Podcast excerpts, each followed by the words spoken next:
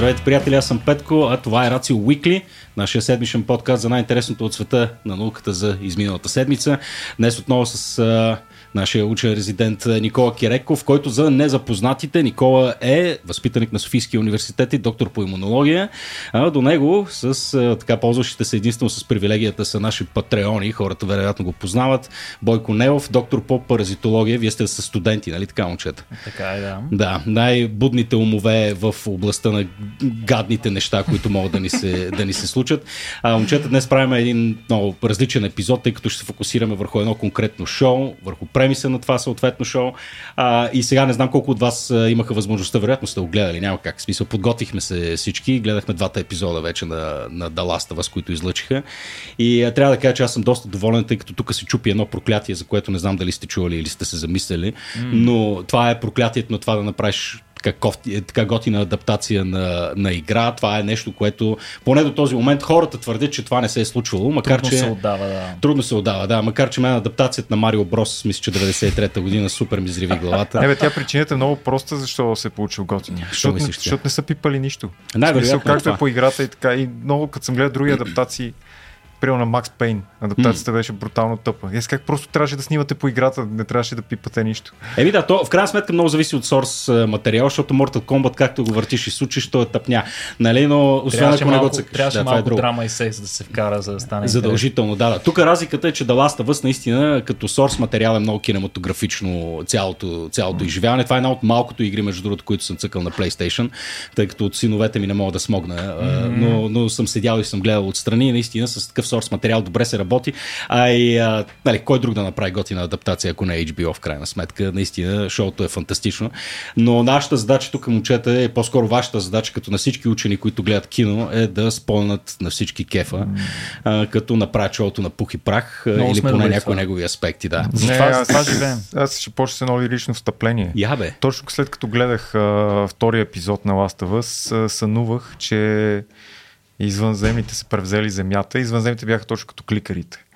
Те зомбите, дете са изцяло взети от гъбата Nice. и са слепи, сещаш ли се? Nice. И аз работех за тях, за да се внедря в организацията им, да намеря слабото им място и намерих го. Каза се, че бирата им е слабо място.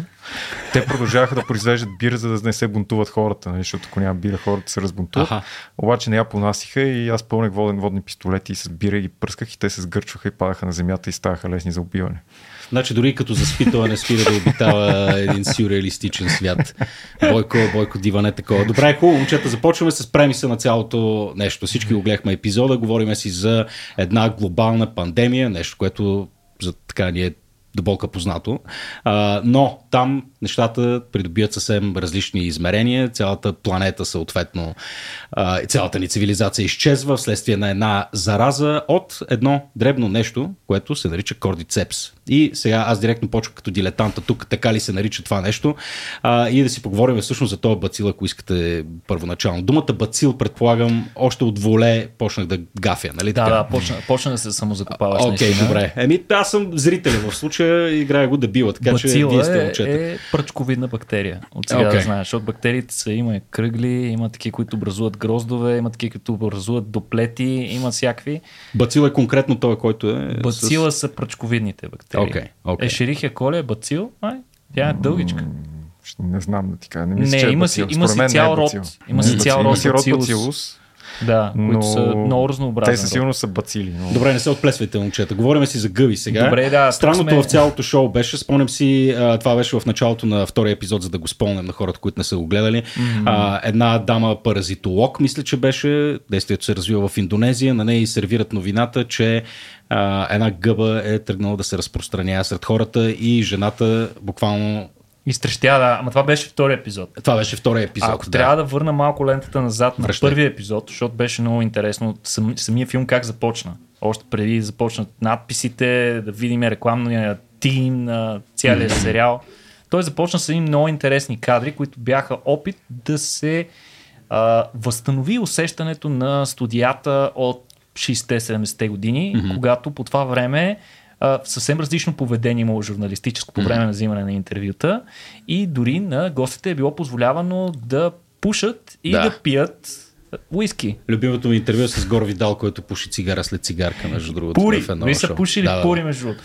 Това беше много интересно, че имаше двама специалисти на място, които говореха много интересни неща, като там концепцията а, явно интервюто е засягало различни видове а, супер патогени и в един момент а, просто а, човекът, който играе ролята на човекът панорама, а, зададе култови въпрос, добре, от какво ви е най-страх? И нали, всеки си каза там от какво го е най-страх. А, те бяха двама. Единия си го каза, не прозвуча нещо много, много страшно, но втория каза, бе, мен най-много ме е страх, че е тая гъбичка, кордицепс, която прави това и това при тези и тези животинки, ще вземе, че ще взаимодейства с промяната на климата, ще се адаптира и ще почне да зомбира хора. М. Сега почваме директно от там. Значи, понеже от тук насетне в играта насякъде се говори за кордицепс, кордицепс, еми дай да кажем какво е това кордицепс. Айде, кажи какво е кордицепс, Това е между другото един от малкото филми, които доста се опитват да заложат на наука. А, не, филми, игри, в смисъл всички тези неща в жанра на зомбитата. Днеска ще се разходим доста обстойно в жанра на зомбитата и зомбирането, така че ако си падате по зомбита, според мен ще ви е страшно интересно това, което ще се случи днес. Ще прекараме малко време да мидбъснем самата игра и филма и после ще си говорим за други интересни примери за зомбиране в природата. А сега конкретно за кордицепса, един от малкото, както казах, тематични произведения, свързани с зомбита, в които не става дума за вирус. Уа! Тук си говорим за гъба, което е вече доста по-интересно. Той самият човек обяснява по много лиричен начин как гъбите са всъщност а, нещо като алхимиците в природата и всъщност те произвеждат ужасно богат набор от най-различни биоактивни вещества, органични съединения, с които могат да повлияват не само собствената си, mm-hmm. собствения си метаболизъм, да разграждат различни съединения и да се адаптират, когато се появят други, но могат да повлияват и организмите около себе си, с които те водят война. Между другото, една от най-древните войни, които се води на нашата планета, е между гъби и бактерии. Я. Това е нещо много интересно. Например, много малко известен факт е, че повечето антибиотици, с които разполага човечеството, са плод на гъби. М. Защо? Антибиотик по същество това е вещество, което е унищожава бактерии. Защото пък бактериите ни пречат на нас, правят разни септични неща, причиняват ни различни заболявания и така нататък. А обаче, а, преди да ни е имало у нас, още стотици милиони години преди нас, най-древните животни са били всъщност гъбите и бактериите. Те са воювали от време оно. Като както бактериите са може да произвеждат различни видове вещества срещу гъбите, така и гъбите са може да произвеждат срещу тях. Само, че оттам насетне двете групи същества са се разделили. Бактериите са предприели друг, друга стратегия. Те са предприели стратегията да се размножават много бързо. Мгм. Така са компенсирали. С жива сила. Количество, като За малко да съюз. кажа като руснаците. Да. да. Съкън. За малко. А, та, обаче а, гъбите са предприели другия начин. Те пък са станали много добри в производство на химически оръжия. То Никола според мен няма как да е иначе. Защото така или иначе Едните са прокариотни. Да, съответно репликацията на генетичния материал е много по-сложна при гъбите, отколкото при бактериите. На тях е много по-трудно да постигнат такава скорост на, на множаване. А, гъбите малко са прецакани в смисъл спрямо растенията и животните, нали, другите големи групи а, еукариоти, в това, че не могат да се движат като животните, в същото време не могат да си произвеждат храна така, като си седат на едно място само от слънцето или от някакъв друг природен източник. Тоест на тях им се налага наистина много добре и на всяка цена да могат да осигурят, да освоят храната и хранителните вещества, които са около тях. И от друга страна пък не могат да се реплицират бързо като бактерии, така че им се наложило да станат добри в биохимията и да синтезират с наистина огромен набор от а, вторични метаболити, т.е. всякакви Да. вещества. И най-вече на се габаркат с другите еукариотни същества наоколо екстремизма Това е станало в последствие. Да, станало е в последствие. Добре, де. А, Кордицепса конкретно, а, както чухме и в, и в първия епизод, както вече вероятно стана части от масовата култура, това е тази гъбичка, която така заразява една мравчица и променя съзнанието по много специфичен начин, кара да се изкачи малко по-нагоре. Какво, какво се случваше точно с Кордицепс? Ами, каква е? значи, първо, първо започваме, че Cordyceps е всъщност един род, който съдържа около 600 вида, сред които са множество ендопаразитоиди. Това Това са организми, които паразитират в други организми, които в последствие убиват mm-hmm. с цел да се размножават по-ефективно. Сега, а, в конкретно кортицепс, повечето представители паразитират по пеперуди, по основно по техните ларви, по mm-hmm. гасениците. Които са а, с по-ниска телесна температура и затова оцеляват. Еми, да кажем, те са студенокръвни. В смисъл mm-hmm. нямат нищо общо с топокръвните животни, а, но а, тези 600 вина са изключително специфични към гостоприемника. В смисъл, повечето от тях са конкретно за един вид пеперуда ниша. и да, те са си конкретна ниша. А, обаче в този род, преди е влизал въпросна, въпросният представител, на който се основава цялата игра и целият сторилайн, а, но след, в последствие учените много обичат да коригират систематиката само за да продължават да объркват студентите и да предизвикат от тях mm, желание mm, за самоубийство в полунощ, докато учат. Да, предполагам, таксономията на него му е била любима на този. Таксономията на Бойко му се отдаваше, да. Но да. А, в крайна сметка. Особено на висшите растения. Поздрави на Доля Павлова.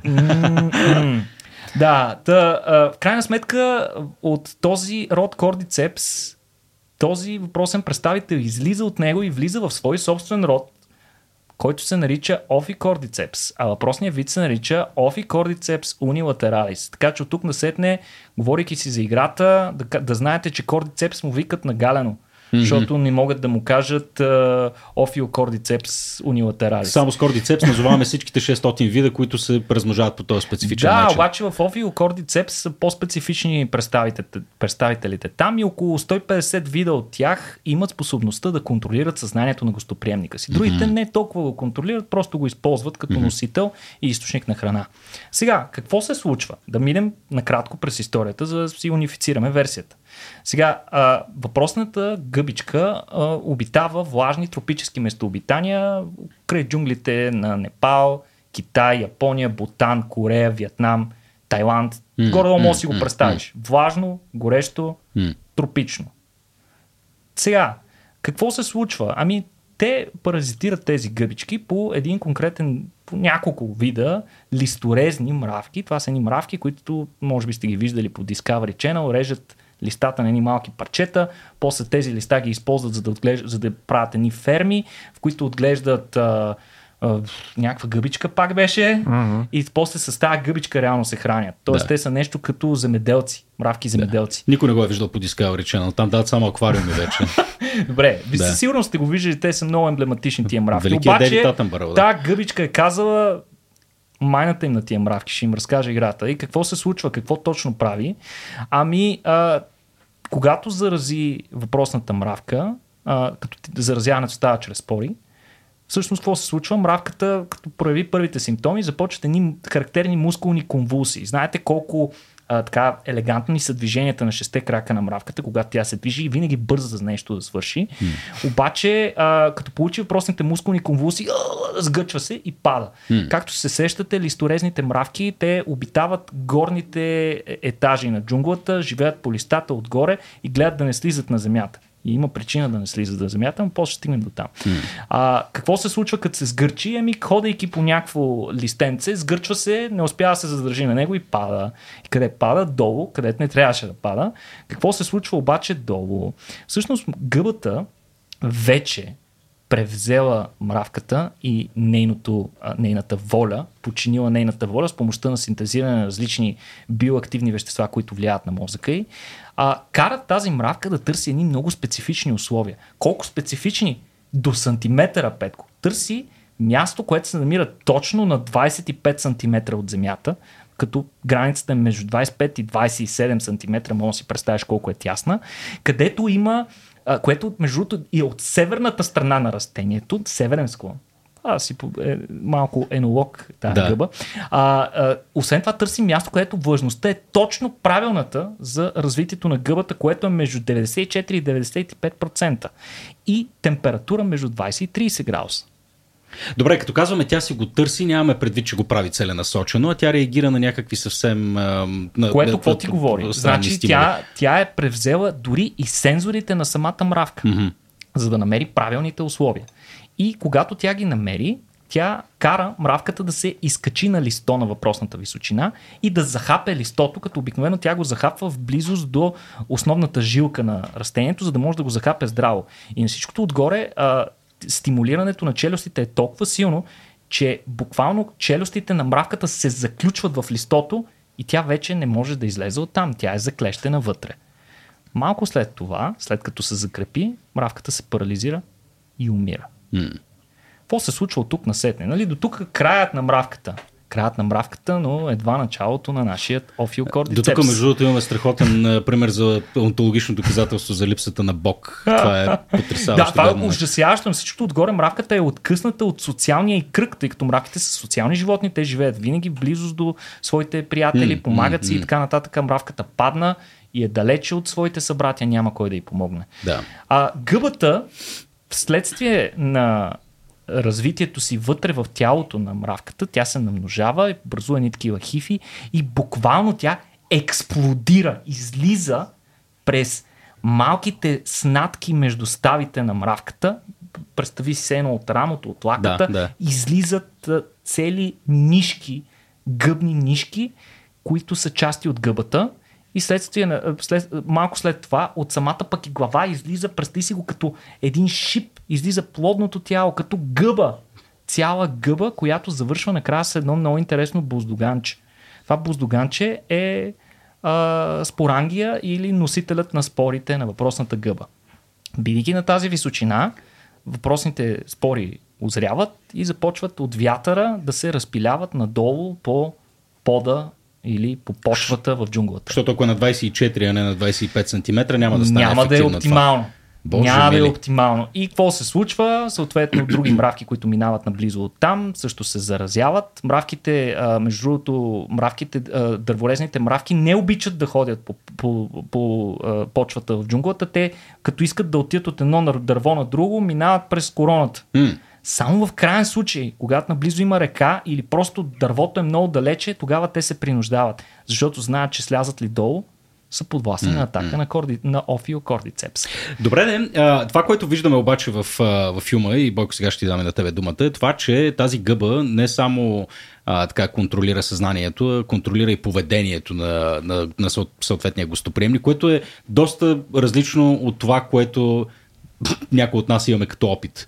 А, че нали, гъбата до голяма степен тя влиза ни в съзнанието, почва го така бъзика по някакъв много, много, много готин начин често пъти, а, но във всеки случай аз съм абсолютно в в съзнание и а, знам какво правя.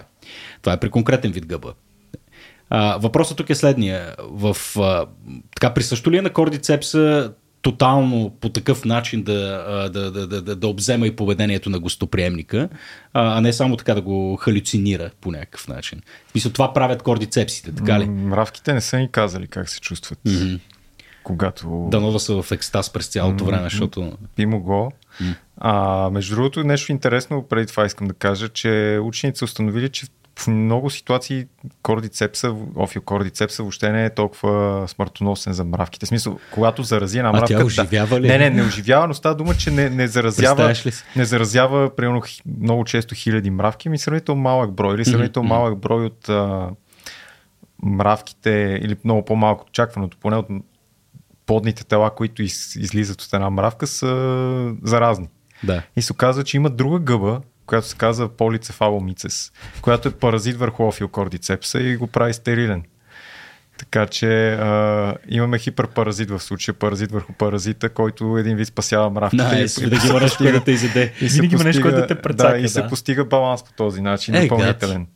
Естествено, дори да му нямаше вероятно. Чакай, това не е ли някакъв естествен антидот тогава на, на, на При някаква се е степен, погрежила да. за Просто баланса. това е като, значи естествено в а, екологията показва, че в една система, обикновено ако говорим а, хищник и жертва, се постига баланс просто защото когато жертвата намалее много, неминуемо намалява и хищник. Да. Но балансът е още по-стабилен, когато е, има няколко нива, т.е. когато хищника има и хищник върху него Мгм. и така нататък. Така че имаме наистина още по- по-стабилна и балансирана система в този Твоите случай. хора паразитите са on top of... Що се, отнася, що се отнася до контрола на съзнанието, mm-hmm. само да кажа нещо интересно. Учените наскоро установиха, че това, което се смяташе до сега, че офиокордицепса директно влиза в мозъка на мравката и оттам я контролира, се оказа погрешно. всъщност оказва се, че офиокордицепса изобщо не влиза в мозъка. Ха. Всякъде в тялото на мравката има офиокордицепс и, и съответно ней- нейни хифи, но не и в мозъка. Оказва се, че всъщност чрез, от дистанция, само с излъчване на съответните химични съединения, тя успява да контролира до някаква степен мозъка, но след това, когато тя изгради напълно своите нишки, дори няма нужда от мозъка на мравката. Това е най-бруталното всъщност. Оказва се, че тя построява нишки, които взаимно се свързват помежду си и изграждат а, а, нещо като, представи си го като паралелна нервна система, при която а, а, гъбата реално може да контролира мускулите на мравката без участието на нервната система на мравката. Като един кукловод, Да. гъбата Е, тя води... гъбата тръгва да си ходи просто. Тя се носи обува обувка. Гъба, гъбата води мравката на правилното място, където тя да захапе съответния ствол и по този начин а, гъбата, се оказва, че мравката може би през цялото време е в съзнание и вижда какво се случва, но нищо не може да направи. И крещи безмълно в агония през цялото съзнание. време. А, не знам, според мен е, трябва да си има преди, че при безгръбначните животни контрола на тялото е много по-децентрализиран малко или много. Mm-hmm. В смисъл имаме централни гангли и така нататък, но те Силно казваме мозък, да. да, те не са чак толкова властни, колкото мозъка на гръбначните животни. да Добре, кажем. е, хи- хипотезата да контролира по същия начин Ами, човека. Не. Аз Не е за мен, възможно. пък хората са много по-крехки първо. А, ние ще А, умрем. Да, преди много, се много, е, това. много е трудно да, да запазиш някакви функции. Дори не чак толкова висши като контрол на тялото, или, защото човешкото тяло е доста трудно за балансиране и да мога да се движиш синхронизирано и така нататък. Да, като са- бипедален са организъм сме много Дори на нестабилни. 4 как да лазиш като зомби, пак всъщност няма да е много лесно. Това пак са десетки, ако не стотици мускули, които трябва да действат координирано. Значи не познаваме такъв организъм, който да може да ни впрегне нас като кукла буквално. Всъщност да дори ни... няма подобен а, никакъв друг организъм, който да контролира а, до голяма степен поведението на гръбначни животни, с изключение на един, който прави едни мизерии с една риба. Прави мизерии са на риба, добре. Трябва да се, трябва да се Но, върнем. но само нещо интересно да кажа, Офилкордицепса все пак има властта да погуби цели колонии мравки, когато твърде много излезе извън контрол неговото размножаване, защото както се сещаш, а, когато една мравка зарази още 25 мравки и всяка от тях зарази по 25, нещата бързо могат да излязат извън контрол. А то не е мравката, която заразява другите мравки, всъщност са спорите, които се Спорите разпространяват. от гъбата, точно така. Това вижте е важно да го уточним. Тук си говорим за И- разпространение, което е въздушно-капково, нали Но, така? но, но както може би ви направи впечатление, за да започне размноже, а, а, а, раз, изпускането на спори mm-hmm. и заразяването на други организми, мравката трябва да умре. Това е ключов етап в развитието. Мравката умира, трупът ти се разлага, разлагащия се труп храни гъбата, mm-hmm. гъбата расте, получава необходимите хранителни вещества, за да об- образува тази какалашка отпред, която е пълна с като солница за смърт, си представи. И а, в някои от тези случаи на около 25 квадратни метра се наблюдават десетки хиляди трупове на мравки, които се наричат, между другото, мравчени гробища. И, и е много интересно, защото в някакви ситуации може да предизвика наистина колапс на цялата колония. Затова дори самите мравки имат собствен механизъм, по който да се борят с кордицепса. Когато забележат, забележат мравки, които се движат странно или правят странни движения, мравката Я гръмват с доцевка. по сестрима, защото нали, няма събрати. По сестримата взима своята другата мравка и я изнася на голямо разстояние от Но жертва самата себе си, и нали? я хвърля. Не, тя още не се заразява. Ами тя още не е пуснала плодното си тяло, тя Аха. още се държи странно. Така че дори самите мравки, виждаш еволюцията как е предприела мерки, за да има някакъв Аз ти баланс. гарантирам, че първоначално, когато кордицепс се почна да инвазира мравките, поведението им е било друго и просто са се прибирали в мървуника, където е пораствало.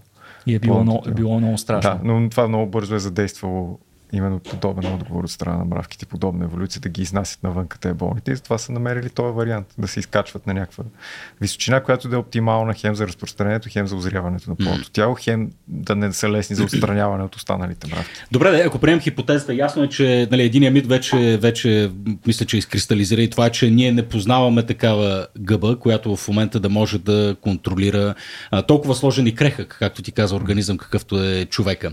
А, нека да разгледаме другия преми. Сега в, самия, в самия сериал разпространението се случва относително бавно в началото, но пък в един момент всичко, всичко рязко избухва. Uh-huh. А, Нека да, да, да, да, да поговорим за тези спори и за тяхното разпространение. В смисъл, ако трябва хипотетично да си представяме сценария, при който едно нещо прескача, нали, това нещо прескача от един човек на друг, колко бързо може да се случи цялото нещо и би ли изглеждало точно като експлозията, която наблюдаваме в, в сериала? Би се случило както имаме чудесен пример с COVID. Mm. Между другото и за пациент 0, като, като си говорихме, аз си мислех точно като си спомнях как съм посрещал новата 2000 година и в ретроспекция си мислех, че нещата с COVID вече са били започнали тогава, просто никой не е знаел. А, но нещата могат да се случат а, доста бързо. В крайна сметка всеки може да отвори Flight Radar 24 и да види наистина mm. хилядите полети, които са във всеки един момент. И света ни наистина сега е глобално село, каквото и клише да е това. М- колкото бързо в едно село може да се разпространи една зараза, горе-долу толкова бързо и в целия свят се mm. разпространява. И това го видяхме съвсем, съвсем непосредствено. Mm. Така че. Това е едно, едно от положителните неща на пандемията с COVID, е, че дори хората, които бяха слаби по математика, в крайна сметка мисля, че разбраха какво е експоненциал. Не съм сигурен. Мисля, че пак ни надценяваш малко. нали, е, е, като, като човечество. Ми хубаво, момчета, добре. Ама има, има нещо любопитно. Още някои готини мичета, които са малки, интересни детайли, които според мен е хубаво да им да, обърнем внимание. Едното е началото на епизода, тима на сериала. Ага. Там виждаме едни такива жълти, а, м- такива като малки пихтички, които леко се разпространяват навсякъде, растат по един много красив начин и обрастват едни скали, едни сгради. И е много така емблематично mm. и някакси това става като символа на кордицепса. Всъщност това въобще не е кордицепс и въобще дори не е гъба. Това е така нареченият слайм молд. Слайм молда е а, такава една супер група, която се състои от много различни видове организми, като най-емблематичните от тях са едни амебоподобни същества, които едно време са оприличавани на гъби, но в днешно време вече не са гъби, не са част от гъбите. А, и те, характерното за тях е, че образуват едни гигантски синцитии. Синцитии ще рече огромно като тъкан, която се състои от клетки с десетки хиляди ядра, Тоест, представи си всичките ни клетки изведнъж да се слеят, да се превърнат в една клетка с много ядра, вместо в клетка с по едно ядро. Ето това, се, е, това е всъщност въпросният слайм молд, който е много интересен, който му е любопитно, може да прочете повече, има страхотни клипчета, защото този слайм молд в момента много, много се изследва за неговите интересни прояви на интелигентност, защото той може, да кажем, да определи най-прекия път от точка А до точка Б, може да решава лабиринти, да открива храна и дори а, може да предава паметта, която е изградил с живота си на друг слайм молд, с който успее да се слее. Чакай се, слайм, слайм молд, дай да го обясним по някакъв начин и на български, ако искаш. Това е, е тия махообразни неща, които виждаме по скалите, такъв, Не такъв сме тип виждали. В България май няма не, не, има, има, има, в горите. Има, има да. но да. повечето хора не са обърнали внимание. Ако не, не, се... не, това са си мъхове повечето неща. Това си мъхове, да. да мъхове. А, казвам, защото веднъж видях, има една много интересна фотографка, мисля, че даже сме си говорили по темата за най-старите същества на планетата. Сигурен съм, че в някои от епизодите сме ги разглеждали. А, и мисля, че най-старото живо същество на планетата беше именно един такъв вид слайм молд. Моята фащам не подготвям в момента, но там си говорихме за стотици хиляди години един и същи организъм. Ами има, има и такива, да. Има да. такива, които обрастват с, с нишки навсякъде. Не съм сигурен, mm. че случая е става дума за, то, за такъв слайм да. молд. Слайм са много интересни организми. Значи това, което гледаме в, в сериала и в играта, всъщност всичките тия неща, които се катерят по сградите, това всъщност е слайм молд, а не, не Ами не е аз гъба. не съм гледал играта толкова задълбочено. Да. Гледах, не съм я играл, трябва да призная. Аз само гледах сериала и просто интрото, хора, това не е гъба. Е, да. това изобщо не е гъба. Аз интрото го скипнах и не знам. Не, бе, не се скипва, поне първия път винаги се гледа. Ама иначе интересна теория пък беше за спорите, че са се разпространили с брашно. Да, какво е това? Ами това, това също, също е да, интересно, любопитен детайл, който всъщност режисьорите го разкриха по-късно. Стана ясно един вид, че а, това семейство на протагонистите, които наблюдаваме в сериала, а, нали, започва сериала с това, че няма палачинки, оле, ужас, а пък те просто са свършили брашното този момент и всъщност това ги е предразположило те да не се заразят, докато всички останали, които в околните дни са яли брашно или продукти с съответното заразено брашно, идващо от Малайзия, не знам, аз не си спомням, mm-hmm. или от Индонезия. Индонезия. От Индонезия беше, а, то било заразено и те така се заразили. Сега, тук вече е, логичният въпрос за да зададем колко издръжливи са тия спори, защото mm. нещата с брашно, да бъдем честни, никой не яде сурово брашно. Винаги го печем. Може ли да издържи? Сигурен съм, че има някаква диета има, някъде има там. хора, които ядат сурово брашно, имаше изследвания, какво може да се, какво може да се заразиш които от това. сурово Нормално суровото брашно няма нищо страшно, не може да го ядеш. Въпросът е, че не знаеш каква е хигиената на мелницата Аха. и на склада, където е било съхранявано и оттам има изследвания, които показват, че хора са заразяли с разни работи, като си ядяли Да, бе, трябва да си термична обработка. За Бога- термична обработка може да издържи това. печете брашното. Да, Да. значи учени са Но има и направили... по-лоши неща, които може да ядеш сурови. Но това е друга тема. Учени са направили изследване колко издръжливи са гъбните спори и се оказва, че има гъбни спори, които издържат, забележи, 5-6 години излагане на открития космос. Е. Чакай, ма тук си говорим за минусови температури. Не бе, открития космос. Да, де? Ама, не, Минусови ама, ама на температури, слънце няма. вакуум. Не, на слънце няма да издържат, според мен. Няма да издържат много, но до 6 години са издържали На на, Слънце в открития космос на повърхността, поставени в капсула на Международната космическа станция, изложени на вакуум. Разбира се, не става дума за, е, за спори на кордицеп, става дума за спори на географския лиши, който се среща и в България. А, лишиите са изключително корави същества, има ги навсякъде, в най-суровите места има лиши, mm. има съответно животни, които се хранят, така че те там са основа за екосистемите. А, най-опасното всъщност за гъбните спори са УВ, УВ радиацията, т.е. Светлината, слънцето и, а, на второ място температурата, на трето място липсата на влага. Това са трите неща, които могат да ги убиват и всъщност на повечето паразитни гъби спорите се оказват, че са много кекави, издържат много малко и ако ги печем, край. Така че тази теория... Ако опечеш достатъчно добре, нищо не издържа. Не, не, не, не. Забравете смисъл, тази теория... Или деца вика, ако не оцелее при такава температура, заслужава да живее да му се. Ами да, Не, не. дори в нас. Да. в края да сме. Не е толкова лошо да имаш паразити, никога не си сам. Аз а, да, мога, мога да си представя какво в момента обитава тялото ми и твоето, Бойко, но не искам да ти бъркам там главата. Сигурно ще ми кажеш ужасяващи неща. Добре, надявам се и на други места да не искаш да ми аз пък, имам, аз пък имам един друг въпрос към вас двама. Това ми много, много ме е любопитно и много ме бърка в тази игра. Значи, разбрахте най-важното. Офиокордицепса трябва да убие гостоприемника, за да почне да се размножава. Не е Нали такъв така? случай във филма, обаче, май. Във филма първо, че не е такъв случай и второ, какви са тия неща от устата за Бога? В смисъл, това прилича на хифи. Това не са спори. Спорите са... Какво са хифи, да, Никол? Хифите са телата на... Къбните така, клетки, да кажем. морфологичното тяло на гъбата, Аха. ако мога така да се изразя, като те правят едни оплитани, едни такива си, системи, разклонени вътре. Значи, изглежда правдоподобно. Това, което не е правдоподобно във филма е, че това се движи толкова бързо. От една страна, от друга страна, защо му е? В смисъл, ако ще фърля спори, да ги фърли тия спори. Защо трябва да... А той Е, иска е и с целувка, Това. и така, и с хапане. Да. Значи, очевидно, в случая става дума не за нормално размножаване с спори, ами за вегетативно размножаване, където се хвърля хифа.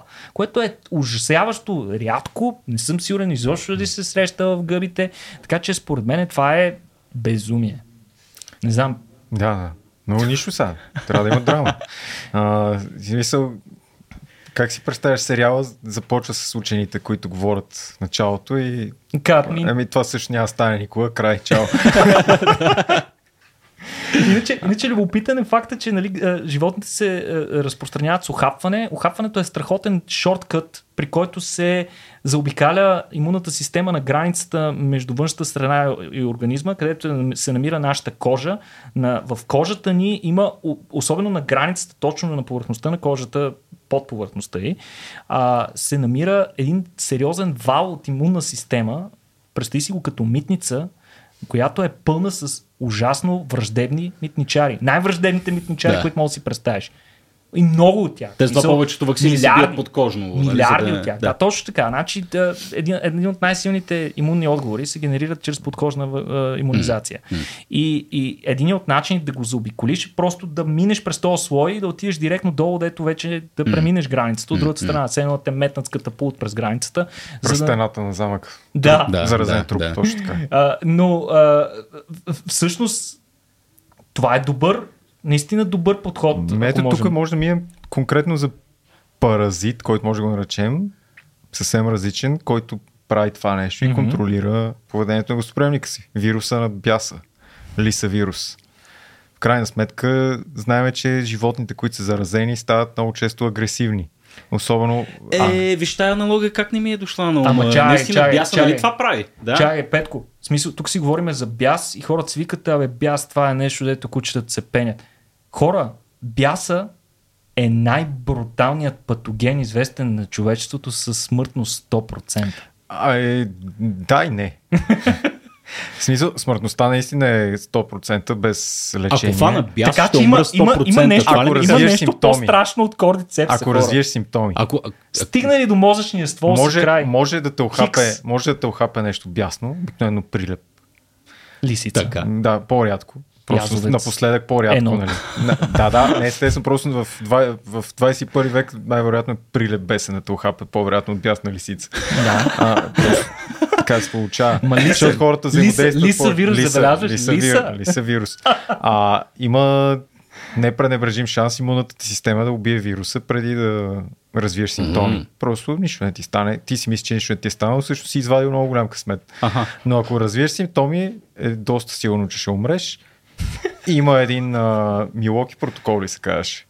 А, могат да те поставят за няколко седмици в медикаментозна кома, за да намалят а, мозъчният ти отток, за да намалят, намалят О! метаболизма на мозъка ти и съответно мозъчния отток. За да не страдаш. И може Не. да преживееш. Има хора, които са преживявали с. Ще с страдаш. известни Ясно е. Увреждания. Да, имат дефицити после, но са живи. Но, Вау. но, но, А, а, вярно ли е това само да го покрие и това, че а, абсолютна нетърпимост към вода Да. се случваше? Нали? Това, Да. това мисля, че беше най-гадното нещо а, знаеш, Да. а знаеш ли защо е това? Що? Това е много интересно. Значи, първо трябва да кажем какъв е цикъла на развитие на бяса в системата, в, в, в, нашата, в нашата система, в системата на организма. Когато той попадне през такова ухапване, всъщност бяса е един от представителите на така наречените невротрофни вируси или такива вируси, които се стремят да се добарат до нервната ни система. И той се размножава доста ограничено в а, мускулните клетки, но целта му е да стигне до нервите. Когато достигне до нервна клетка, някакво нервно окончание, той започва да се изкачва по това нервно окончание, което е един много бавен процес. Причина за това е факта, че някои неврони в тялото са много дълги. Телата им, да кажем, са Аксоните, разположени. да. Телата им са разположени в нашия мозък, докато израстъците им са по-дълги от 2 метра или М. там метър и половина. А, не, 2 метра е много. 2 метра при най-високите хора. Но при другите хора може да достигат до метър и половина или нещо такова. И всъщност а, вирусът на бяса се изкачва така постепенно, защото, Защото нямаше за как да се- е по-гаден вирус, за да, се катери по размножи ти. петко, той трябва да стигне до ядрото на клетката, до тялото на неврона, където да може да се размножава спокойно. И затова той се изкатва едно такова бавно, настъпателно. Това е причината, че след като те охапят от бяс, може да си биеш терапевтична вакцина, т.е. вакцина, която си я биеш след излагането на вируса и пак да се спасиш. Обаче трябва да си я биеш на време. М. Това на време е някъде около 10 на 15-20 дни. Иначе инкубационният период на вируса, забележи, е, дес, е седмици, месеци, дори години. 8 години е рекорда. 8 години. 8 години си носиш бяс След преди като симптоми. някой е бил хапан, той е развил бяс и е умрял по-късно. Сега, а, а, какво се случва? А, той така се придвижва, нали? И стига до мозък. Стигнали до мозъка, почва едно бясно размножаване. Стигнали ти вече до а, мозъчния ствол, си край, финиш. Обаче това е едва началото за нещата, които се случват. Много са интересни. Всички говориме, че бесните хора поудяват, хвърлят се, хапят и така нататък. Това не е така. Всъщност, при хората най-честата презентация, най-честите симптоми на вируса е прогресивна парализа, която прогресира в кома и малко след това хората умират. Аз ти казах, вместо да хапат, парализират се, умират. Да. Каква работа? А обаче, от време на време предизвика наистина пристъпи на агресия, ама не е като по зомби филмите да те преследва в продължение на часове. Няма такова нещо. Смисъл, на момента може нещо да те удари или така нататък. А хапането, много интересно, защо е хапането? След като се намножи и ти прецака мозъка тотално, вируса минава в следващия режим, който аз трябва да си ходя от тук, защото това тяло ще мре.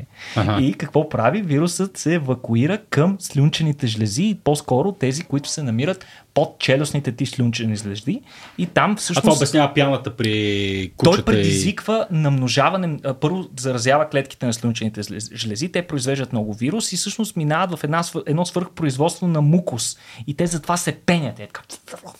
Идеята е да концентрираш в тази пяна достатъчно а, вирус, за да можеш при най-малкото охапване или контакт с а, Да. а, такъв друг гостоприемник, да можеш бързо да го заразиш. А, сега, ето го откъде идва и страха от водата. Сега, къде идва страха на водата? Ами, всъщност, а, когато а, вируса предизвиква това активно размножаване в а, шлюнчените жлези, той иска слюнката да е максимално заразна, да има максимум количество, концентрация на вирус. И ти като произвеждаш толкова слюнка, логично е да, инстинктът ти е да я преглъщаш. Обаче вируса прецаква тук а, има една клапа, която се намира на хранопровода, която те кара инстинктивно да преглъщаш. Mm-hmm. И всъщност вируса прави така, че тази клапа да се стяга много силно и да седи много дълго време съкратена. И всъщност, когато човек види вода, веднага му идва инстинкт да преглътне. Обаче при това преглъщане така силно му се стяга хранопровода, че той изпитва главозамайваща болка. И затова хората всъщност ги е страх от вода. Пийни си докато можеш. Почвам разбирам, що сте тръгнали да се занимавате с това. Те, това са потрясаващи същества. Какво Добре, друго? Какво добре, друго? не, ча- искам, искам други такива. Добре, а, а, а, добре, да. Ди- искам други такива, вие ги знаете. Бойко, нещо друго гадно. Е, не, всичко е хубаво. Всичко ли е хубаво? А, не, има, много, има много класически любими примери за паразити, които контролират гостоприемниците си. Може би най-известният е малкият чернодробен метил. Най-известният. Най-известният. Небезизвестният. Не човек. безизвестният, Той е малкия. малкия. Той големия, ама малкият е по-готин в това отношение, но и големия го прави. Значи, а, възрастните на малки чернодробен метил, по-возреите форми, живеят в а, овцете. С изпражненията им се отделят яйца. Тези яйца биват покълнати от едно малко сухоземно охлювче. В него се развиват а, първите ларви на паразита. А, и след като, като се понамножат в охлювчето, то ги освобождава в околната среда като една с- слус. А то като си ходи и остава следа от Ми, това. не, не, те, си- те, си, те си напускат от него. Не става дума за друга слус. За друга. По, по-разпенена така. Която вече пък мравките, червените горски мравки, си върват и хапват къде ще намерят, хапват си от тая слузчица и ларвите на паразита попадат вече във втория междинен гостоприемник, червената горска мравка. Където вече започва наистина по-забавния mind control. Част от а, ларвите мигрират до мозъка на мравката и я карат а, а, през деня тя да си да си действа като другите мравки, да търси храна и така нататък, но през нощта, когато а, другите мравки се прибират в мървуника, тя не се прибира, се покатерва на една тревичка и почва да стои на върха на тая тревичка И да вие към луната. да, и, и чака, чака да бъде опасана от някоя овчица, която си пасе и съответно да се затвори цикъл на паразита, паразитът да се развие вече в черния дроб на овцата What? и да се затвори цикъла. И съответно, ако- мравката само си лази по земята, пак има шанс да бъде изядена, пак да се створи, но паразита постигнал това, че карайки мравката да се катери по тревичките и да прекарва там голяма част от денонощието, е доста по-вероятно да бъде изядена и да се затвори цикъла на паразита. Фантастично. Добре, да, има ли, има ли, е, има ли причина? Какво значи има ли причина? Предполагам, че повечето от тия ужасяващи същества не са при хората конкретно. А, ние що сме пощадени всъщност от е, такива гадове? Пощадени ли сме или, или съм наивен? Ами спорно е. Спорно е. По-скоро да. Четах, четах за, някакви, за някакви такива племена, които е, неразкрити, току-що открити или пък е, нали, затворени в резерват, е, където като им направят едно изследване на да знам, микробиома и проче, откриват неща, които са абсолютно потрясаващи и се изненадат как хората могат да са живи. А, в смисъл, че нали, това са хора, които живеят с много по-голямо количество и разнообразие от паразити, отколкото съвременния човек. А, така че предполагам, че за хората не може да говорим универсално. Значи аз като съм правил аутопсии на някакви диви животни Толкова се рано, че каза диви животни. и не съм а, не, почти много, много рядко ми се е случвало да видя животно, в което да не, няма паразити. Mm-hmm. Но видимо животните са в добро здраве. В смисъл, това, че нещо има паразити, не означава, че то непременно е зле. Ние имаме ли паразити, бе, Бойко? Не, не, не съм те изследвал. Аутопсия, ако искаш. Не, не смисъл в, в, в, в, в нормалното ни е, състояние един здрав човешки организъм има, има е пълен с паразити, така ли? или не, съвсем? не колкото. Със сигурност далеч от нивата на нашите предци, далеч от нивата на дивите животни. Окей. Особено в индустриализирания свят. Но има някои, които биха могли. Там ра- разни едноклетъчни паразити със сигурност могат да се намерят при 10-20% от хората. То всъщност това е и, и трябва да направим едно разграничение между двата термина паразит и паразитоид. Всъщност да фанеш паразит е окей. В смисъл, паразитите са много грижовни към своите Е, гостоприемници. това е изречение, което не бях чувал до сега. А, да, всъщност на него идеята му е да те задържи жив, Разбира за да се размножи. Разбира нали се, така? докато паразитоида да, да, това е не е точно това. Тук, между другото, аз искам да задам един много любопитен въпрос на Бойко, с който до голяма степен ще си подложим за остатъка от темата, която ще развием. А, какъв е смисъл, тъй като ти вече спомена за малкия метил, mm-hmm. който има междинен гостоприемник? Mm-hmm. Защо паразитите минават през два гостоприемника? Да, някои минават през два, някои през, През един, някои, някои има и през три, някои през нито един. Така. Ами, според мен основната причина е, че повечето животни не, не ядат там, където акат. А, или това, което, и- или, или това, което акат. Да, и това е според мен основната причина. Да се затвори случаи. цикъла. Да, за да може да се затвори цикъла, трябва да се намери нещо, което да се храни или с изпражненията, или в средата, където се отделят изпражненията в мястото. Аха. И според мен оттам е дошла тази необходимост. Това е едно обяснение. Сега, нали, поне изначално как се тръгне нещата. Вече, примерно при метилите го има момента, че те са много силно асоциирани с а, охлювите и с а, някакъв, някои по-редки, с мекотелите, в много, много редки случаи миди. Mm-hmm. Толкова здраво са се асоциирали еволюционно, че те не могат да се откъснат от тази си, от тази си зависимост. И затова първия, и понякога единствения междинен гостоприемник на трематода, т.е. на метилите, винаги е мекотел, почти винаги е охлюв. А, нали, малко има, че еволюцията, еволюцията тръгва по някакви пътища и не може да ги напусне после. В смисъл, mm-hmm. показано е, че ако някакъв, ако някакъв орган тръгне да закърнява в еволюцията, той обикновено, ако се появи пак необходимост от него, той не се развива на ново, и на него място се развива нов орган. Mm-hmm. Мисля, еволюцията малко тръгва по едни пътища, които са ограничени, може да ги наречем не непременно задъдени, но еднопосочни улици. А, та така, според мен това е основната причина. По, по-удачното и лесно разпространение. Но, но ще ти дам пример за паразит при хората, който няма междинни гостоприемници и модифицира поведението на човек. Макар и косвено. А, острицата. Значи, острицата, острицата е един малък а, червей, който Любим. живее в а, края, Хладилника ми, примерно. Да. в края, края на дебелото ти черво. Вътре в мен, супер. Да, и а, въпросът е, че а, той, а, за да се развият а, яйцата му, за да не имат нужда от кислород. И затова през нощта, не, той живее в червото, но през нощта излиза от ануса ти и си снася яйцата. А, и, Къде? А, около. Около. Въпросът е, че той с тези движения те кара да, да, да, да чешеш и те сърби, ти на сън се чешеш а, дупенцето и после гълташ пак яйцата и така се затваря цикъла. Разбираш, един вид ти модифицира поведението, карате да се чешеш по дупето, защото то те сърби. Особено докато спиш. Добре, това не е много софистицирана форма на mind control. Но Нали? работи, но работи. Да, но нещо все пак. Еволюцията е, за еволюцията е важно какво работи. Не е нужно да е как и, така нататък. Добре, да, почнем Вече сериозно е. да почнем вече сериозно с другите гъби, защото ти не си мислиш, че е само кордицепс. Има и други доста добри представители. Например, а, един конкретен представител на гъбните паразити, това е масоспора цикадина. Това е Цикатри... Така. е това. не, цикатридина супозитори не е латинско наименование на вид. Да, Да, да, да. Това е. Нито пък на медикамент. както да. е. Та, въпросната бактерия паразитира по цикадите.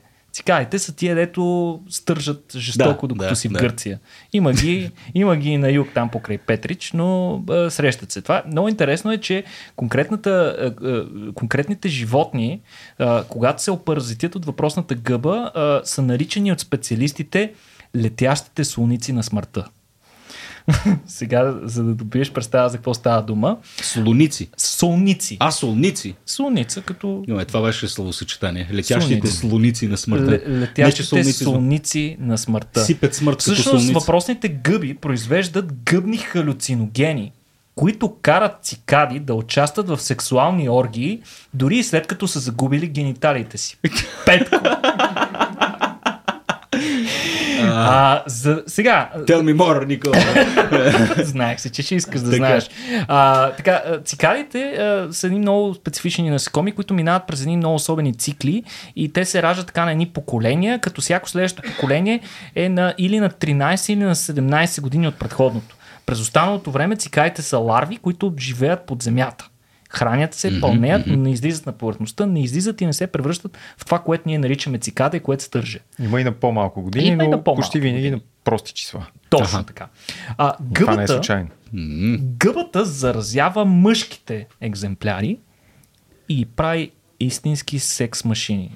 Докато расте по тялото на, на а, животното, гъбата образува едни особени струпеи от гъбни спори, разположени в задната част на тялото и а, докато летят съответно, съответните цикади ръсят като солници яко спори, с които могат да заразят други цикади и да ги превърнат в, по същия начин в разпространители на гъбата. А, гъбите синтезират вещества подобни на халюциногените, подобни на производни на псилоцибина и, а, и на амфетамините в интерес на истината, а, като а, предизвикат а, едно от съединенията, което отделят е стимулант, който държи а, потиска апетита на животните и ги държи непрекъснато активни, за да летят непрекъснато и да пръскат спори.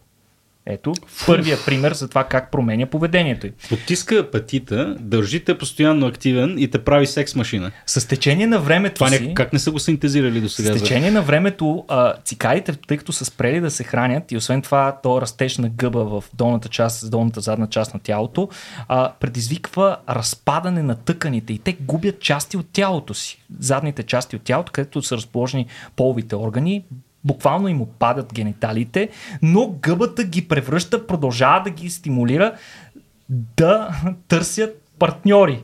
И те нападат всякакви цикади, които намерят в контакт. Мъжки, женски, налитат на всичко. Освен това, мъжките а, а, вибрират с крилцата си по начин, който е характерен за женските, когато сигнализират, че са готови за копулация. А, те си което привикват привличат хора. други Супер. мъжки, които отново да се заразят и по този начин да, да стане мазало. А, в интерес на истината, малко количество от цикадите биват заразени, а, докато са в почвата, но после гъбичката се размножава и, и, и, и, и, и буквално превзема огромна част от популацията на тази цикада. А, а тези умират след като си изгубят гениталиите. Ами малко след това умират и не успяват да се размножат нормално. Но гъбата е супер. Гъбата се е размножила А много ти си мислиш, че оргия без генитали не може да е забавно. Ето, ето, виждаш ли? Добре, Бойко, с какво ще контрираш? А, що не, а, чак па да контрирам, с гордиявите черви или как на български, как се казват? Червите от, сещаш се от скакалците или от штурците, ще е готино, ако го намерим, ако го намерим на, на клипче също. А, hairworms на английски. Да. Това, това, това гадно ли ще е? Не, не, супер е, на супер е. Да, да. Okay. А, значи в, в и в, Спагети в, в, обичаш? в, българския Фейсбук, а, примерно групата на насекомите и ентомолозите, там доста често някой... а, Петко. Няко... Ето, виж сега. Значи това, това излиза от а, скакалеца или штуреца, този а, черви и така доста дълъг. А, той живее в, а, живее в а, насекомото и променя поведението му, кара го да търси водата. И насекомото влиза във вода и когато влезе във вода, е, тези спагети, както ги наричаш, излизат от, а, излизат от него. Ядах спагети на То, идване. то се, от- а, е, забавното е, че те много случаи, още докато не са излезли, вече се увиват едно около друго мъжките и женските и почват да се размножават. Още, Почват. още излизайки от а, Се почват. скакалеца. Да, и, форм, и се у, увързват се и затова са наречени гордиеви черви, като гордиевия възел. А, и в последствие а, идеята да се намери водата е, че ларвите им се, на паразита се размножават във водата и после по различни механизми, обикновено с междинен гостоприемник, друго насекомо, чието ларви също живеят във водата, които поглъщат ларвите на червя. Комари, например. А, и, как се казват на български? Мей, мейфлай. Мейфлай много често.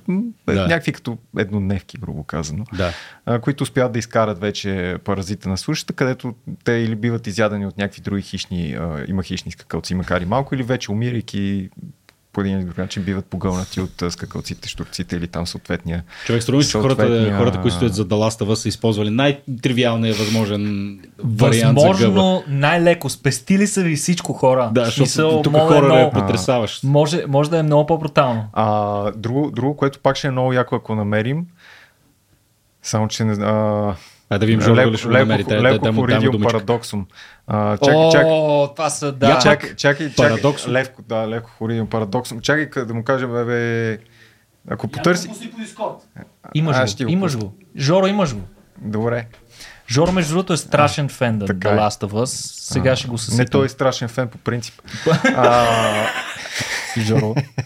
Обичаме те за така, пореден т- път. това, е, това е пак а, метил, който а, междинния гостоприемник са охлови, а възрастните живеят в а, птички, които се хранят с охлови. С ли беше? Не, не с насекоми, май. С насекоми. С насекоми, да. С ларви и с гъсесеници. Точно така, това е идеята. А, идеята е, че а, ето, го. А, ларвите на паразита мигрират до антените на охлюва, като те стават така доста видоизменени там почват да пулсират, с което привличат, а, привличат възрастната птичка да ги изяде. Защото виж, това изглежда като нещо много, като много апетитна гасеничка, която птичката да изяде и птичката изяжда този охлюв. Изяжда му очите, фактически. Не, мое цел е да си го глътне, да. Но а, и така се затваря цикъла и се заразява птичката. Като освен това промени поведението на охлюва, тъй като нормално през деня тези охлюви се крият и не, не се катерят много нагоре по растенията, докато вече инвазираните охлюви е, си се катерят и си правят това шоу. Добре, за тези, които слушат, наистина трябва после да, така, да, да, да, да чекнете YouTube канала и да го видите това.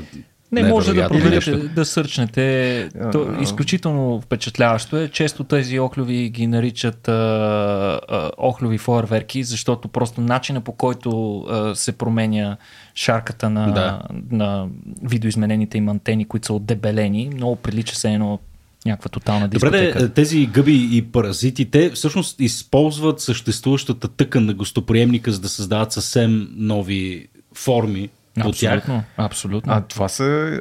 Има го, има и такова, но много често то е някаква смисъл, комбинация. еквивалента на мен да ми порасне рок, нали, огромен. Да, примерно, то е комбинация обикновено Който да от, пръска от, спори. от, Да. а, някакви изменения в тялото или оформяне, не изменение, оформяне на тялото на, и на паразита и на гостоприемника. В смисъл обикновено и двете участват. Да, Да. такъв танц, своеобразен. Мгм. Прекрасен. А, какво да, да си говорим още за какво за mind control? Има доста, доста. А, примерно има много готини паразитни уси. О, Примерно, да не отваряме темата А, направо. а, ще трябва. Паразитна оса, да кажем, м- снася си ларвата, а, а, тя, тя снася си яйцето върху паяк, който е така вида върху който тя паразити, определен вид паяк. И ларвата, като се излюпи, пробива тялото на паяка и почва да се развива в него. А, тя, тя, тя е отгоре върху паяка. И влиза в него, след И като се излюпи. Усата просто залепи варианта. едно яйчице. Може, да, Аха. може усата да го... Като пришелец. Да го обикновено така. така става. Има, може евентуално яйце полагалото да е като по-остро така, и да пробие Да тялото. инжектира да, може директно. да го инжектира. Има различни, Яйце полагало. има различни... ме да, много често хората, като и децата, особено ако видят някакво насекомо с нещо, което му се чини, смятат, че е живо, пък то това също се... Яйце полагало. Но всъщност Да, жилото е видоизменено яйце полагало, О, да. така че А, Така. Така. Той клитора ви измен пенис. Ей, не издържава. Няма начин. така. А, макар, че може да кажеш, че е обратното. Но това е за друга тема. Със сигурност е обратното. Може да кажеш, че е обратното. Да, да по-логично. А, така, а, та въпросът е, че паяка, ларвата на, на паразитата оса се развива в паяка и в, ед- в един момент излиза от него, вече развита и малко преди да умре, тя вече му е, повляла му е, той изплита пашкулче преди да умре, с което ларвата се скрива на спокойствие да си какавидира и паяка чак след това умира, след като е изплела Е, е. пашкулче ми за... Между другото, между да. другото паяка влиза с нея в пашкулчето, ларвата а, тогава паяка се парализира, ларвата минава, сменя една от кожите си, след това изяжда трупа на паяка, изхвърля го като буклук, което остане, доплита си пажината и Няма момчета, това е. Що бе? Просто има просто забавно мислене. Просто е на пет. А, И е същото, същото, същото нещо се случва, между другото, и при калинки, при които а, паразитна овца, която е специфична за калинки, това е много любопитно да кажем, паразитните оси са изключително многобройна група. Една от най-големите групи сред насекомите, тъй като сред тях има видове специфични по всякакви други видове. Тоест, те са много, много специ... спе- специализират по точно конкретен вид. Тоест, за всеки вид си имаш отделна паразитна оса. Ние имаме ли си паразит? За калинките имаме, доколкото знам. И това, което тя прави, е, че залепва на коремчето на а, калинката по подобен начин с паяка едно яйчице и яйцето се излюпва.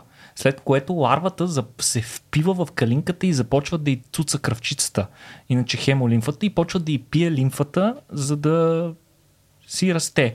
Вследствие на това обаче пък калинката си променя поведението и в нея се събужда някакъв майчински инстинкт и тя започва да пази ларвата от всякакви видове нападения.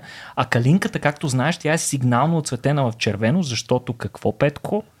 Калинката е отровна. Аха, за да не... Аха.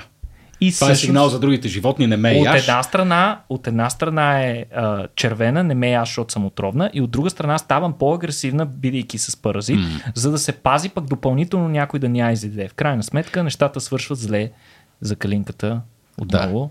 А тая оса нещо яде ли е? Тя има ли си паразит? И паразит до паразита разкажи, и разкажи за ретуктио гасеницата, за, за гасеницата, тя там имаше. А, Момчета, имате още две-три ужасяващи Има- истории. Има, как не, сме не, чай, че се замислих дали има наистина паразитни уси върху паразитните Има. уси. Има Не мисля, тази, че има, да. има тази, дето е с Да, гасеницата. Да, да. Ами, значи гасеница... А, Много са долни. аз- Със сигурност има. Да, но не съм сигурен да е тази гасеница, за която си мисля. За- Е, за е, нея. на пара- Не е тази гасеница, аз си мисля за друга гасеница.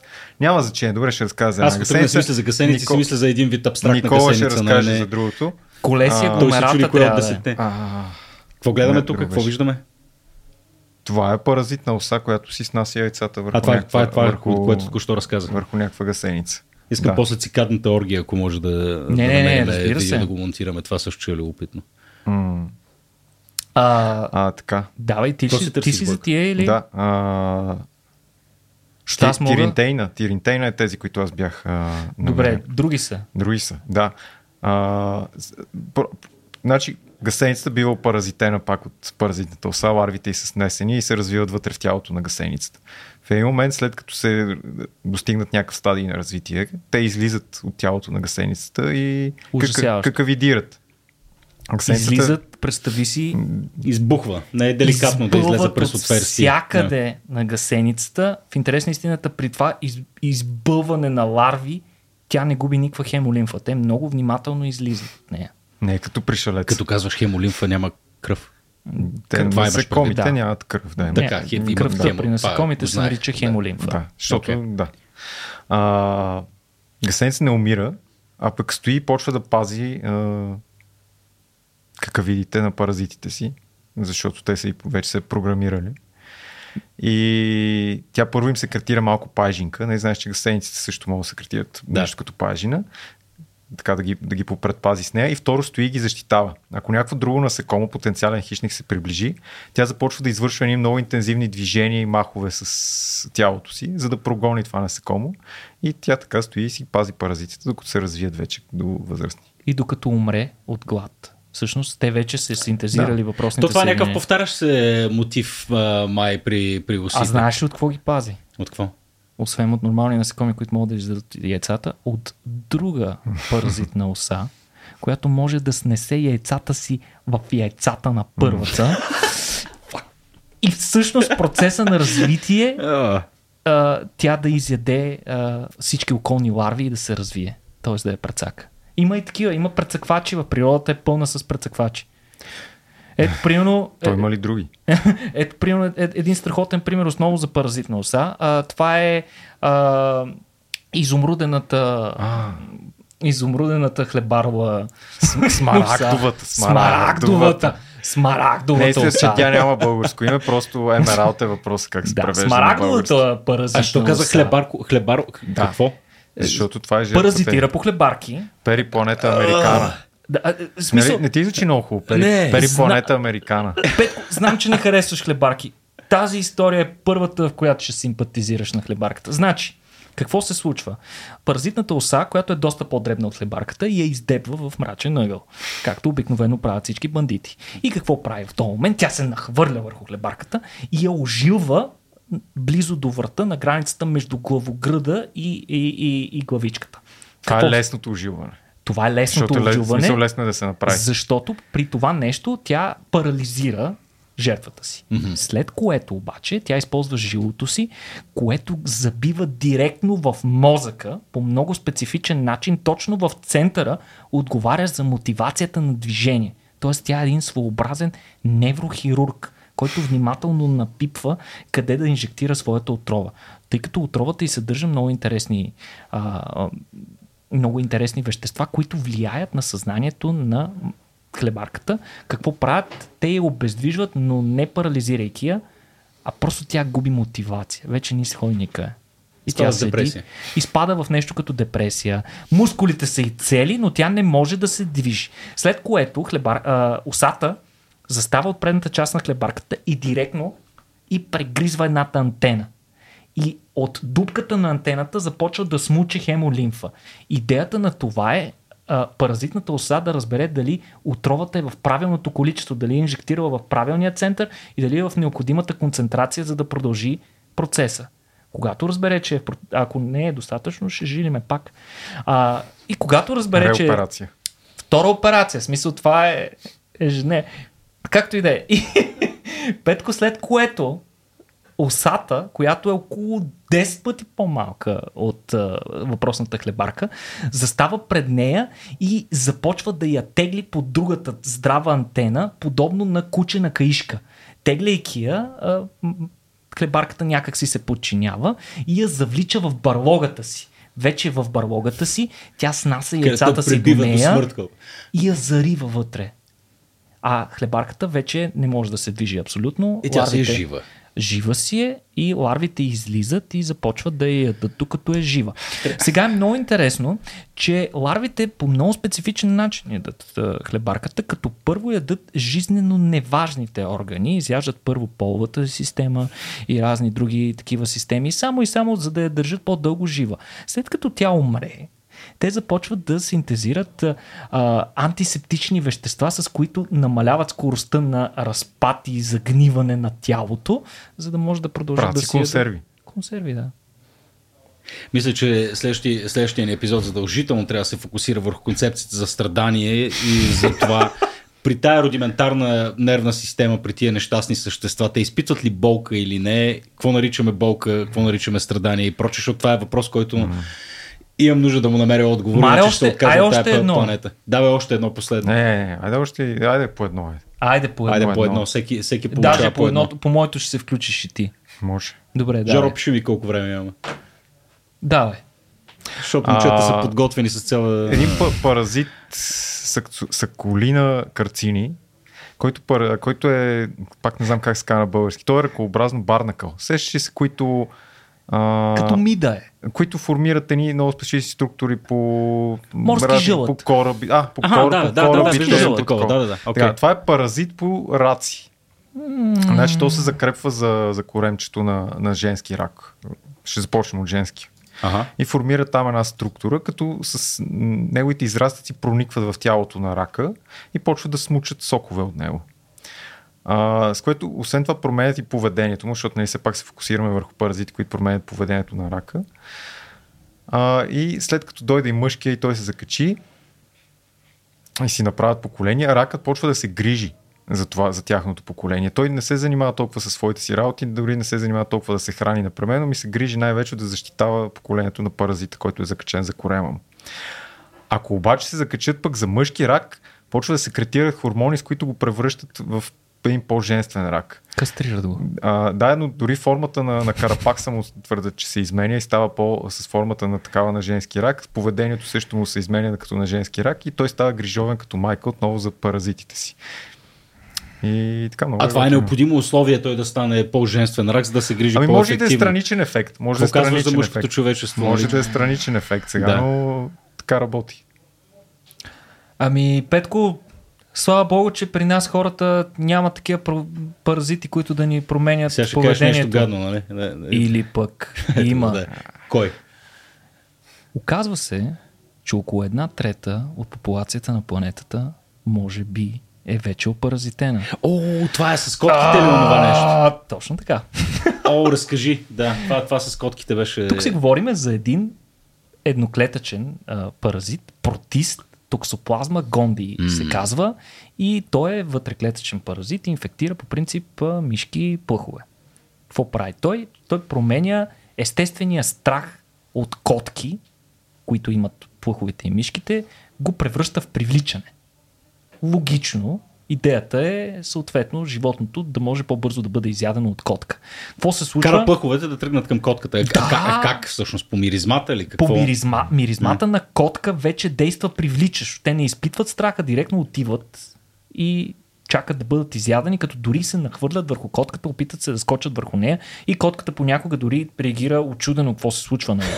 А, всъщност, а, организмът, въпросната токсоплазма, променя активността на центрове в мозъка, които са отговорни за страха, за тревогата и за сексуалното привличане, като обръща тяхната активност.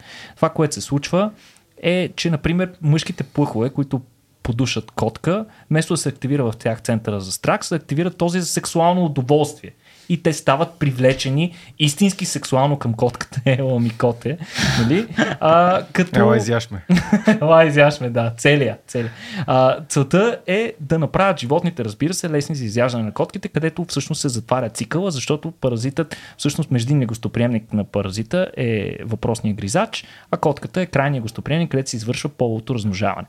Както казах, обаче, една трета от човешката популация може би е опаразитена дори в момента, като най-честият източник на опаразитяване са недобре сготвено месо, излагане на разпрашени котешки лайна и така нататък и така нататък, като на места, например в малко развитите държави, опаразитяването достига до 80, дори 95% на места. Сега, какво обаче се случва в мозъка? Уж отива в... Въпросният паразит отива в човешкия мозък и уж нищо не прави.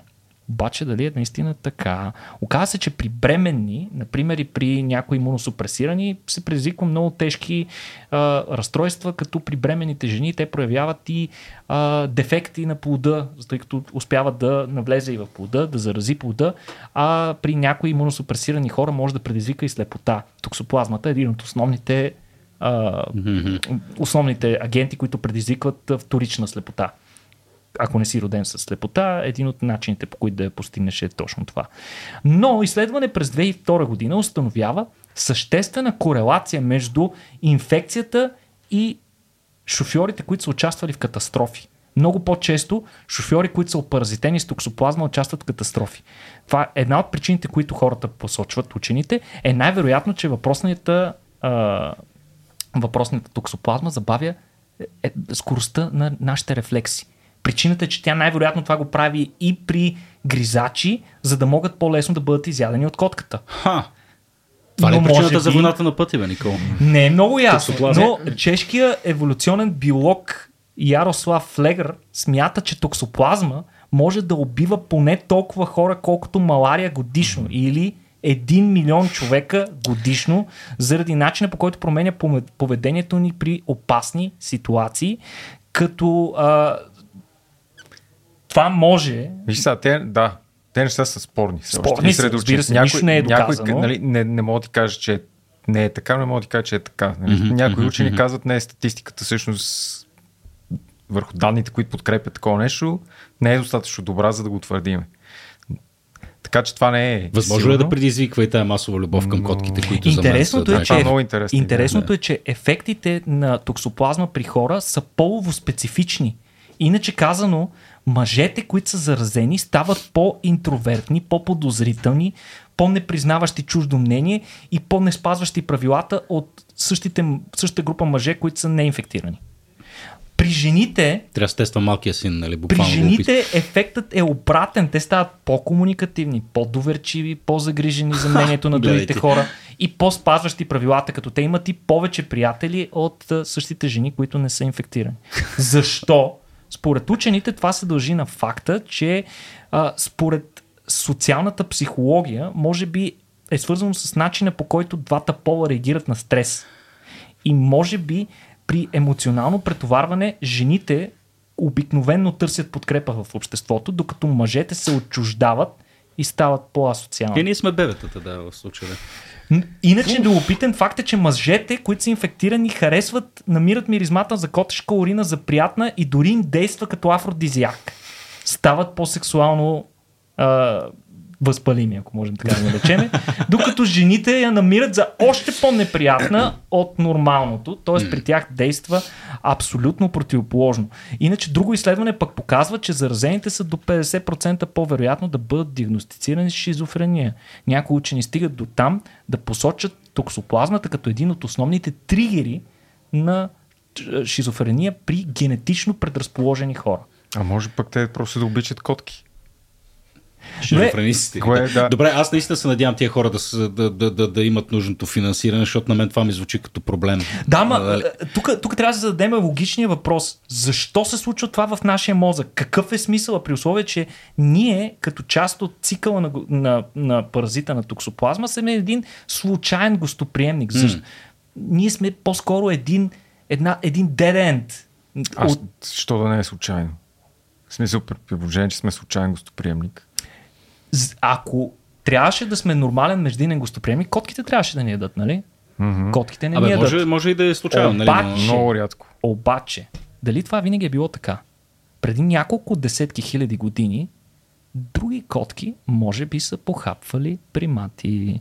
И всъщност, а, леопарда, който е едно съвременно животно, а, дори сега 70% от убитите бабуни вероятно са на леопарди, а приматите са един от основните им източници на храна. И може би, може би ще се окаже, че преди милиони години токсоплазмата имала нещо общо с нас. Тя е заразявала нас, а съблезъба котка или нещо друго ни е ядяло и се, и се е затварял цикъла Петко. Ух. Добре, значи сега се намираме в положителния сценарий, така ли? И тук сме на... Не на, не, не на Делта COVID, ами на другия. нали, на, по, на по-мекия вариант. Въпреки това ми звучи като, като проблем. Хубаво, момчета. Еми добре, ние вече, аз мисля, че с тази история е хубаво да си приключим. Е, Поредно доказателство, че в природата и в реалността се срещат далеч по-страшни неща от всяка друга фикция. Е, Както стана ясно и нашите приятели от е, The Last of Us са подходили малко, нали, с може би най-тривиални от всички бацили, май така ми звучи. Да не ни засягат много. Да, Аз си представям това как някакви хора го слушат преди лягане. Нищо им няма. Приятни са неща. Ни, ни, нищо и няма на, на, на тия хора. Да.